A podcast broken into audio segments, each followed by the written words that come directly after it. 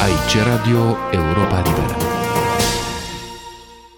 Dacă există o întreagă literatură despre pictorii avangardiști români din primele decenii ale secolului al XX-lea, inclusiv cataloage ale unor expoziții din ultimii 20 de ani, filmografia despre ei se reduce la câteva, cred, numărate pe degetele unei mâini documentare de artă.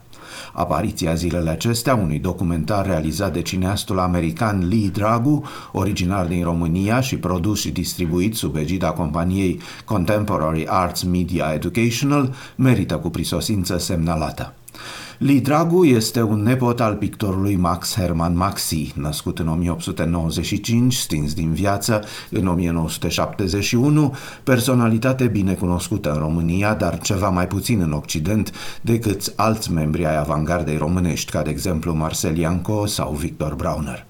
Realizatorul documentarului, născut la București, dar emigrat cu familia în Statele Unite pe când era copil, a absolvit cursurile de film ale Universității Iowa și a lucrat în industria filmului american în ultimii 35 de ani, colaborând la numeroase filme și producții de televiziune, în principal ca editor și sound editor. Între altele, a fost realizator de film în rezidență la Școala de Arte din North Carolina și nominalizat pentru Gold Reel Award în 2001 în calitate de inginer de sunet al unui serial de televiziune american. Lee Dragu locuiește în prezent cu familia la Los Angeles și ne-a acordat un amplu interviu pentru Europa Liberă prin Skype, ținând să se exprime în limba română, pe care o vorbește perfect, cum veți auzi imediat, cu un accent american mai mult decât pitoresc și atașant. Am început discuția noastră solicitându-i câteva date personale și amănunte despre originea documentarului, ce se intitulează Max Hermann Maxi și Avangarda românească, Lee Dragu. Sunt născut în București și am plecat cu părinții când am avut șase ani. Maxi era parte mare de, din familia mea, venea la apartamentul nostru foarte des și mânca cu noi. Mult ani treci, plecat în România, prin Viena și Roma, ajuns în Chicago, crescut în Chicago. Am fost interesant la arte toată viața mea. Am uh, ajuns în film, fiindcă am simțit că filmul aduce împreună toatele artele și um, mi-a plăcut și să mă joc cu tehnologia de film. Am fost în uh, contact cu Liana Maxi, care era în Israel după ce a plecat în România și prin anul 98 sau 99, Liana mi-a spus că trebuie să vorbesc cu un om din Ludwigshafen, lângă tine, cheamă Michael Ilk, și e un arhitect, e român, dar a plecat în Germania, arhitect și art historian. Iubește lucrul lui Maxi foarte mult și am luat corespondență cu el și mi-a spus că um, o să fie un exhibit de Maxi la Rotterdam, la Kunsthal Museu și uh, am decis să mă duc acolo și să filmez în 2006. Era în Rotterdam, la Kunsthal Museu. Și am fost și um, lucky, cum se zice, norocos, că tehnologia tot timpul merge mai în, în față și am putut să cumpăr un aparat rezonabil de calitate bună și editing, montaj am putut să fac la computer și cred că lucrurile astea ajutat să realizez filmul ăsta, fiindcă n-am avut buget. Așa, e, vor, e bună vorba, buget? Ok. Așa că m-am dus în Rotterdam și anul după, în 2007, același exhibit s-a dus la Dessau, la Bauhaus. Am filmat și ăla. Așa a venit în, în viață proiectul ăsta. Cercetările și filmările v-au luat o perioadă bună de timp, am observat în discuția noastră. Trebuie să-ți spun adevărat că nu știu prea mult de politică și de cultură puțin, dar pot să vorbesc de filmul ăsta. Și m-a luat mult timp să, să realizez filmul. N-a luat mult timp să fotografiez exhibitul din muzeu, dar ce a luat mult timp era să găsesc povestea. N-am vrut să fac numai așa carte poștale de tablourile lui, dar a trebuit să găsesc și o poveste. L-am cunoscut când eram copil, țiu minte de vizite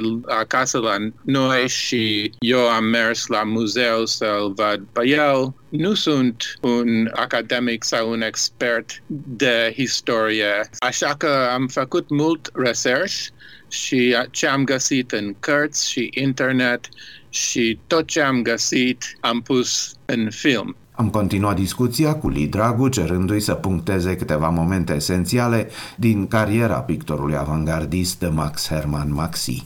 Când războiul a început, el a fost voluntar să duce și cred că a lucrat ca medic și a făcut și desenuri de război. Cred că l-a afectat foarte mult. Din ce am citit, și îmi închipui că era un om foarte uman și uh, cred că tragedia de război l-a afectat foarte mult. În anul 1922 s-a dus la Berlin cu nevasta lui Mela, care era sora de mama mare mea noi logodiți s-a dus la Berlin să face parte din școala lui Arthur Siegel și în timpul ăsta a fost Berlin uh, un capital de cultură și veneau artiști din toată lumea acolo și